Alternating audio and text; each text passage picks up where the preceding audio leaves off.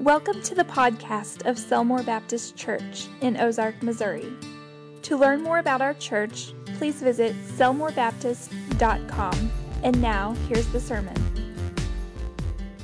All right, if you have your Bibles this morning, open them to Genesis. We're going to be looking at chapter 48, verses 1 through 6. Genesis chapter 48, 1 through 6.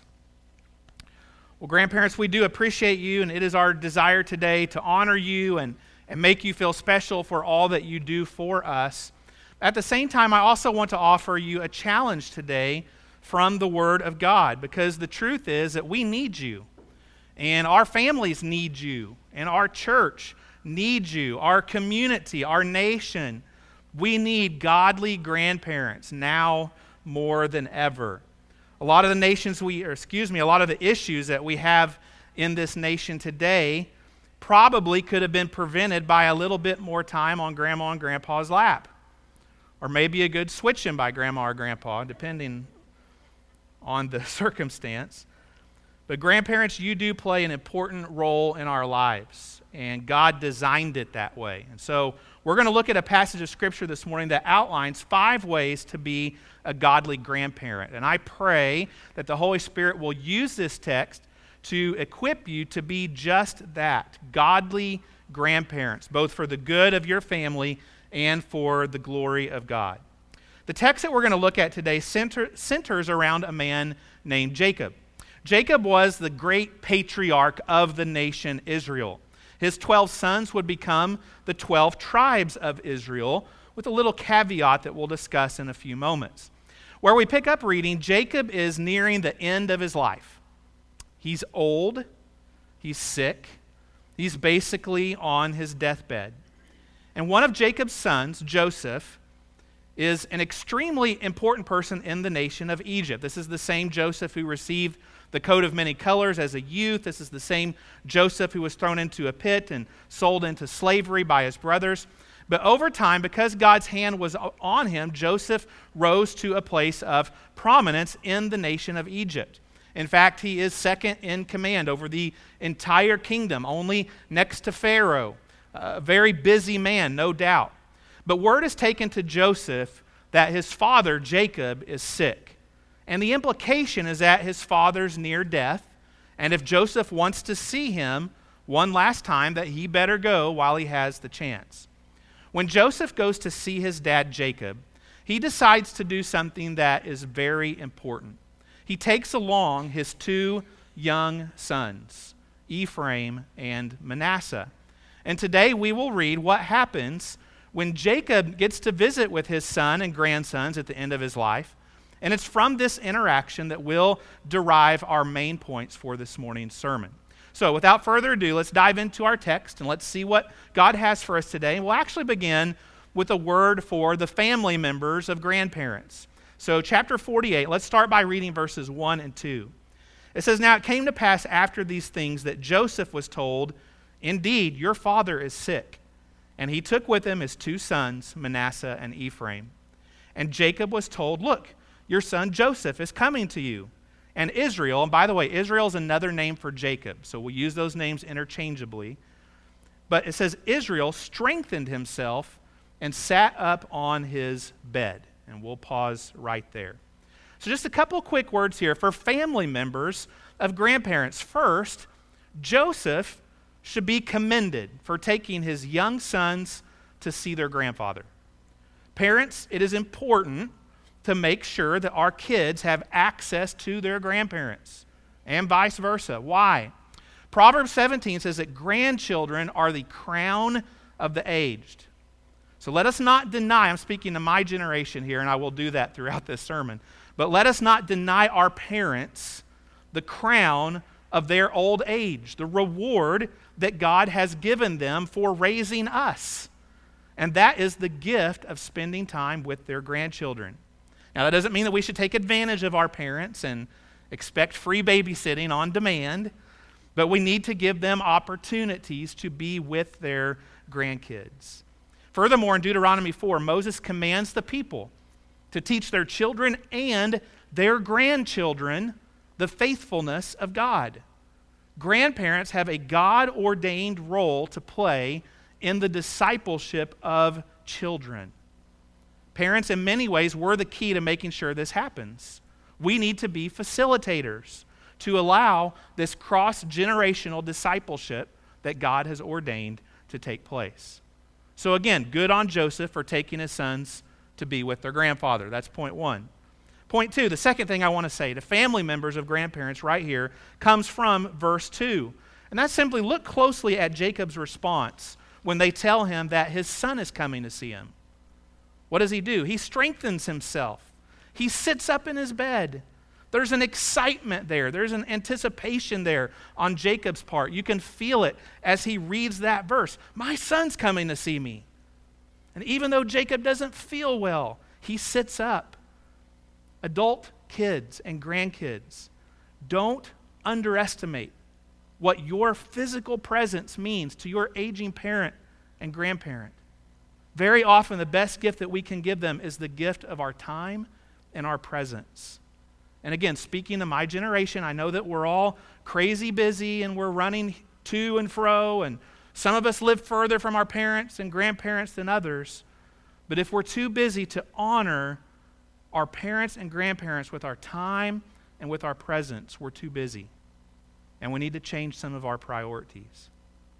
When we read verse 2 and we sense Jacob's anticipation, that should inspire us to make the time to visit our aging parents and our grandparents. All right, now let's move on to the meat of the sermon. Identify five ways to be a godly grandparent. Everybody with me? Everybody awake? That's not very convincing. All right, here we go. Verses 3 and 4.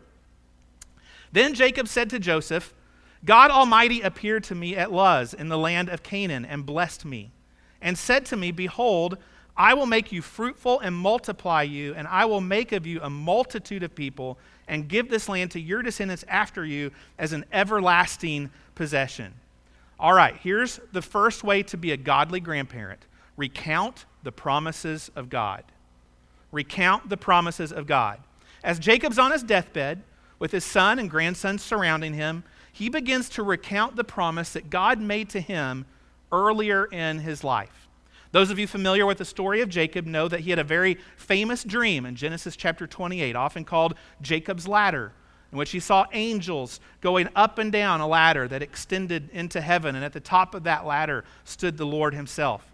And in that dream, the Lord made a promise to Jacob. He told him that his descendants would be as numerous as the dust of the earth, and that in his seed all the nations of the earth would be blessed. Now, that's a prophecy of Jesus who was a descendant of Jacob. Furthermore, God told Jacob in his dream that he would give him the very land he slept upon, what we know as the promised land, as an everlasting possession to his descendants, his 12 sons and their families. Now, why is Jacob telling this to his son and grandsons now? Well, he's going to die soon, and he wants them to know the promise that God has made to their family. He wants them to know the faithfulness of God. He wants them to serve the God of Abraham, Isaac, and Jacob. Grandparents, you have this same responsibility to pass on the promises of God to your children and grandchildren. And where do we find the promises of God? Well, we find those in the Word of God, don't we? What specific promises of God should you pass on to your kids and grandkids? Well, there's scores of promises that God makes to his people in his word, and any of those would be appropriate.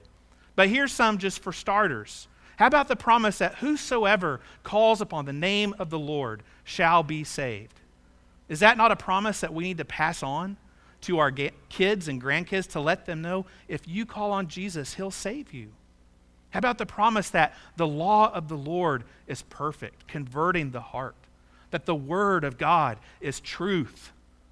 Is that not a promise that we need to pass on to our kids and grandkids? How about the promise that if you seek first the kingdom of God and His righteousness, that all of these things, all the needs of life, will be added to you?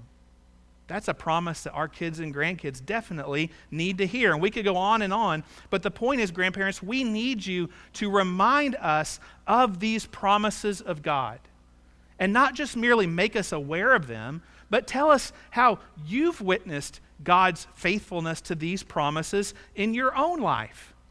It's one thing to know the promises of God in our head, it's a whole other thing to have lived them. Oh, how we need to hear those stories. How special and how important they are. Grandparents, I want to challenge you today. Recount the promises of God. Gather those grandchildren. Get them around the dinner table. Get them around the fireplace, around the living room, around the fire pit. And say, listen to an old man. Listen to an old woman. These are the promises of God. He is faithful. I have seen it, I have lived it, and you must serve him. Let's keep going. Verses 5 and 6. Jacob, still talking to his son, says, And now your two sons, Ephraim and Manasseh, who were born to you in the land of Egypt, before I came to you in Egypt, are mine as Reuben and Simeon. They shall be mine. Your offspring, whom you beget after them, shall be yours. They will be called by the name of their brothers and their inheritance. Excuse me. Here's the second way to be a godly grandparent leave an inheritance. Leave an inheritance. As Jacob nears the end of his life, he begins to think about what he'll leave behind as an inheritance, not only for his sons, but also for these two grandsons, Ephraim and Manasseh.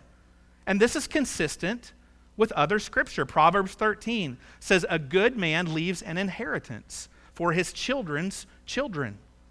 And the point of that verse is not that we must leave a financial fortune to our grandchildren. Certainly, many of us will not be in a position to do that. But the point is that we leave them something something to remember us by, something to connect them to their heritage, something that will be of benefit to them going forward. Maybe something that they can leave to their kids and grandkids one day. That's a godly thing.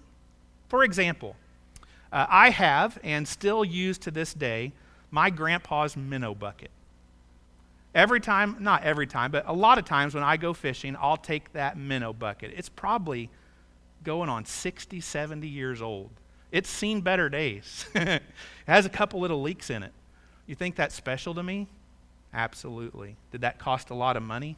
No, but it's an inheritance. Rachel's grandpa, who I dearly loved, he's in heaven now as well. He left me a shotgun. Very precious to me, very special to me. Uh, one of the last things that he did for me before he passed away was pretty much buy my ticket to Africa for a mission trip. What an inheritance. What a wonderful gift. Grandparents, these are the kinds of things that we need to be thinking about. This notion of leaving an inheritance is a biblical and godly concept. The Bible says that God Himself, our Heavenly Father, has provided an inheritance for us, one that is imperishable, undefiled, unfading, kept in heaven for us, according to 1 Peter chapter 1. So if we're to follow in our Heavenly Father's footsteps, and He is our example, then we too will leave an inheritance for our posterity. And we see this modeled here in this passage. Now, in Jacob's case, he makes arrangements for Ephraim and Manasseh, his grandsons, to inherit a portion of the promised land along with his sons, the land that God promised Jacob in that dream all those years ago. In verse 5, Jacob, in essence, says to Joseph, Your two oldest sons, Ephraim and Manasseh, shall be to me like my two oldest sons, Reuben and Simeon. In other words, I'm going to give them an equal piece of the pie. Now, why Jacob did that is an interesting subject that would take a little more time to discuss than we have in this sermon. But sure enough, when the Israelites settle the promised land in the book of Joshua, you see that each of these two grandsons, Ephraim and Manasseh, have a portion of land specifically designated for their descendants. Now, that's a little side note to our study this morning, but it's interesting to see how all of that ties together. Grandparents, I would ask you, since we're on the topic, have you thought about what you will leave behind as an inheritance to your children and grandchildren? Oftentimes, when we hear the word inheritance, we think about money and we think about material things, and certainly an inheritance could include those things and often does. But as Christians, we need to think more in terms of what can I leave my kids and my grandkids that will be useful and meaningful? And how can I do it in such a way that it will honor God and help them to honor God? And that's the key. And I can't answer that question for you. That's between you and God. But I would encourage you to think about that and to pray about that. One more little note on this. I think it's also worth pointing out that Jacob, in leaving his grandsons an inheritance of land, was trusting in the promises of God. Remember, this was land that had not yet been conquered and would not be for over 400 years. Yet Jacob was bequeathing it to his grandsons as though it was a done deal. That's faith in the promises of God. Well, let's keep going. What's the next action that we see in this verse? Look at verse 7. Jacob continues, But as for me, when I came from Padan, Rachel died beside me in the land of Canaan on the way, when there was but a little distance to go to Ephrath, and I buried her there on the way to Ephrath, that is Bethlehem. Here's what we're going to take from that verse. Here's the third way we can be a godly grandparent tell the story of your family. Tell the story of your family. In reading commentary this week on verse 7, uh, one of the commentaries I looked at said scholars are baffled as to the placement and purpose of verse 7. Why is it there? What purpose does it serve in the story?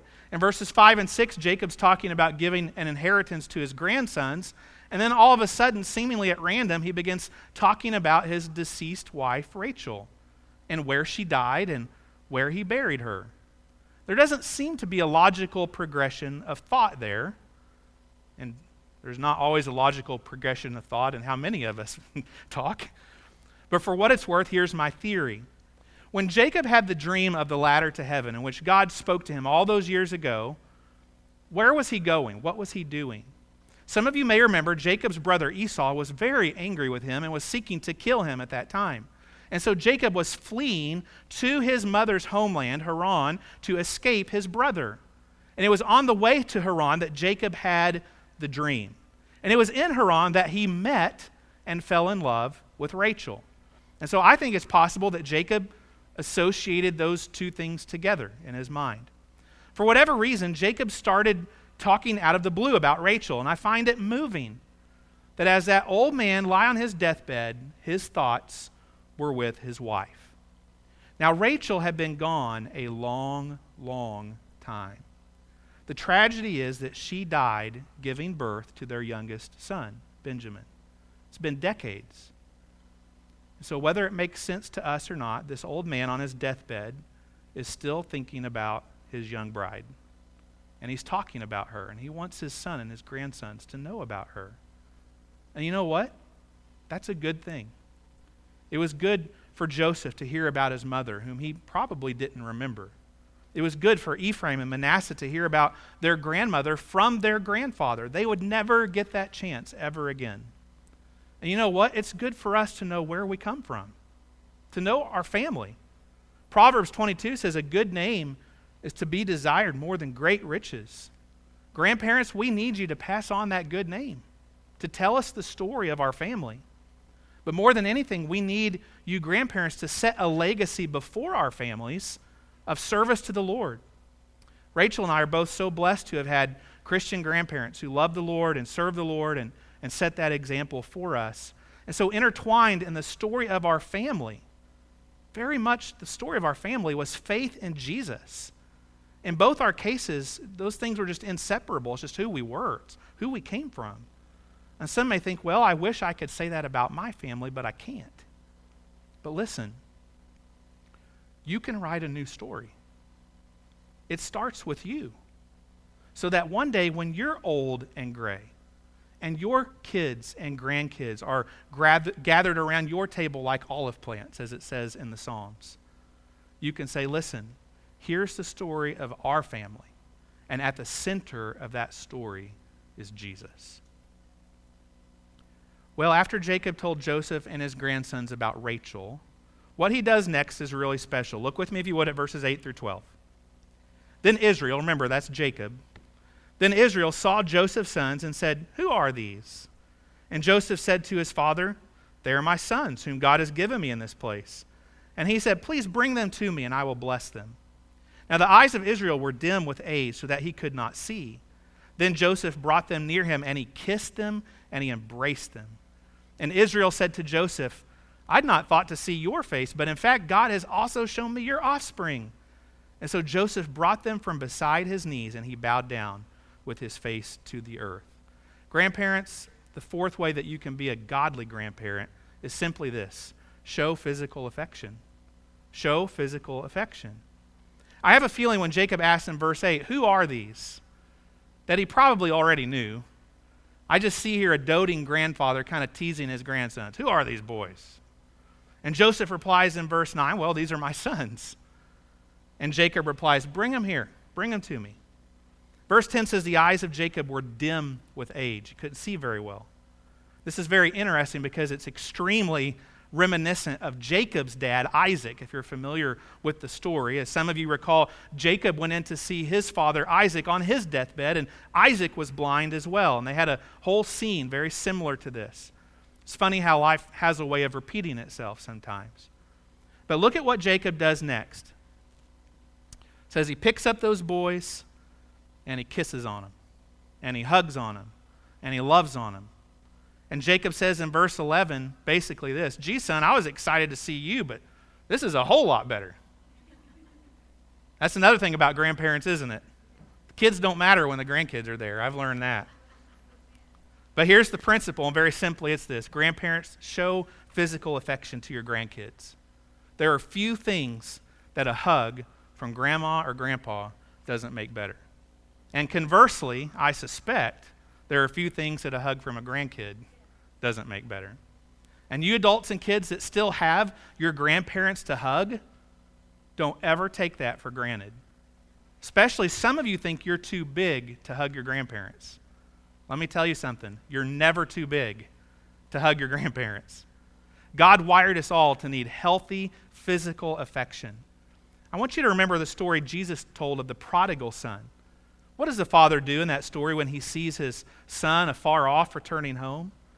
Scripture says he runs to him and he falls on his neck, he hugs him, and he kisses him. Who does the Father represent in that story? God, the Heavenly Father. Sometimes the godliest thing we can do for our kids and grandkids is just to give them a good, strong hug and a kiss. Grandparents show physical affection. All right, let's finish up with our last section of verses, verses 13 through 16. Joseph took them both, Ephraim with his right hand toward Israel's left hand, and Manasseh with his left hand toward Israel's right hand, and brought them near him. Then Israel stretched out his right hand and laid it on Ephraim's head, who was the younger, and his left hand on Manasseh's head, guiding his hands knowingly, for Manasseh was the firstborn. And he blessed Joseph and said, God, before whom my fathers Abraham and Isaac walked, the God who has fed me all my life, long to this day, the angel who has redeemed me from all evil, bless the lads. Let my name be named upon them, and the name of my fathers, Abraham and Isaac, and let them grow into a multitude in the midst of the earth. Here's the last way that we can be a godly grandparent just give verbal blessing. Verbally bless your grandkids, your kids, and your grandkids. Before we get to the verbal part of this, there's something interesting taking place here I just want to point out quickly. There's some positioning taking place. You may have caught that at the beginning of the passage. Typically, the oldest son would receive the double blessing, right? If you're familiar with uh, the way that uh, Hebrews operated.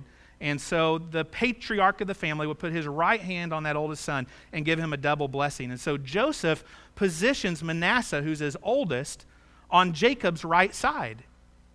But Jacob instead, instead of doing this, he does this.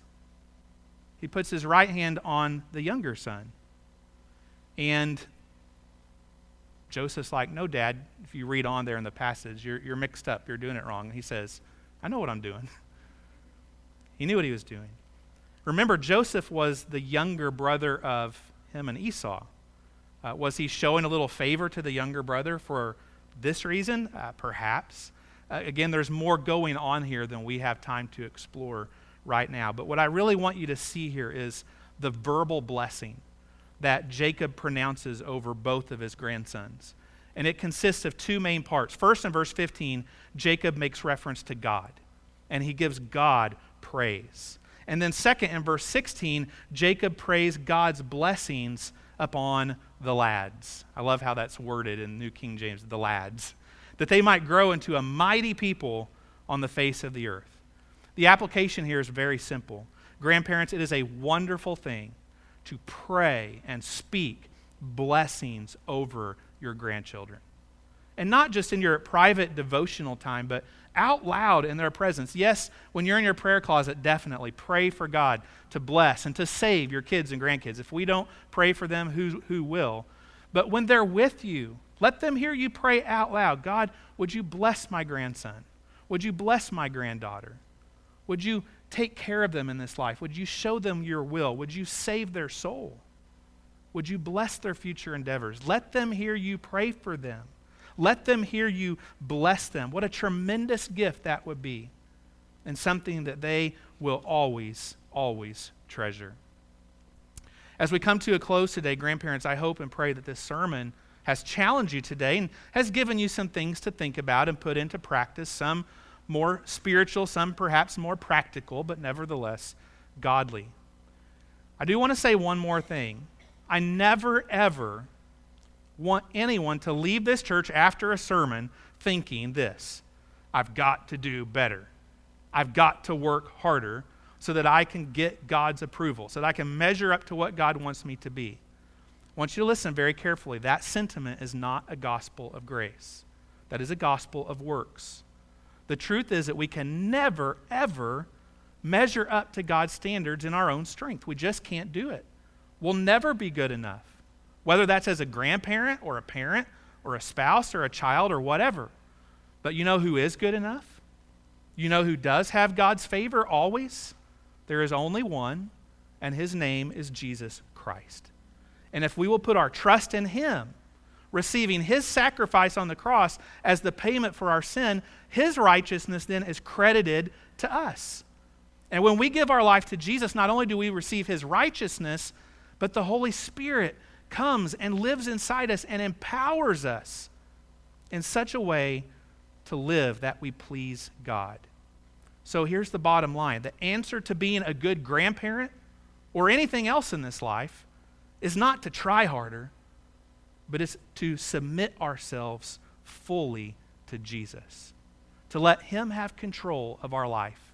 And as we do that, His Holy Spirit sanctifies us and helps us be godly in all of our endeavors. If you're here today and you have any questions about what it means to be a follower of Jesus, or you have questions about being baptized or uniting with this church in membership, please seek me out after the service. I would love to visit with you more about that. God bless you guys. Let's bow our heads. Let's pray. Lord, thank you so much for this time that we have had in your word. Lord, it is always perfect. It is always truthful. It is always relevant to us. Lord, it instructs us on how to live. And so, God, even in this matter of being godly grandparents, we can turn to your word and we can see here what you would have us to do. And so, Lord, I pray for those in attendance who are grandparents that you would help them to be godly in these things we've talked about today. Lord, as for the rest of us, help us to honor and love and appreciate our grandparents and our parents. We ask these things in Jesus' name. Amen.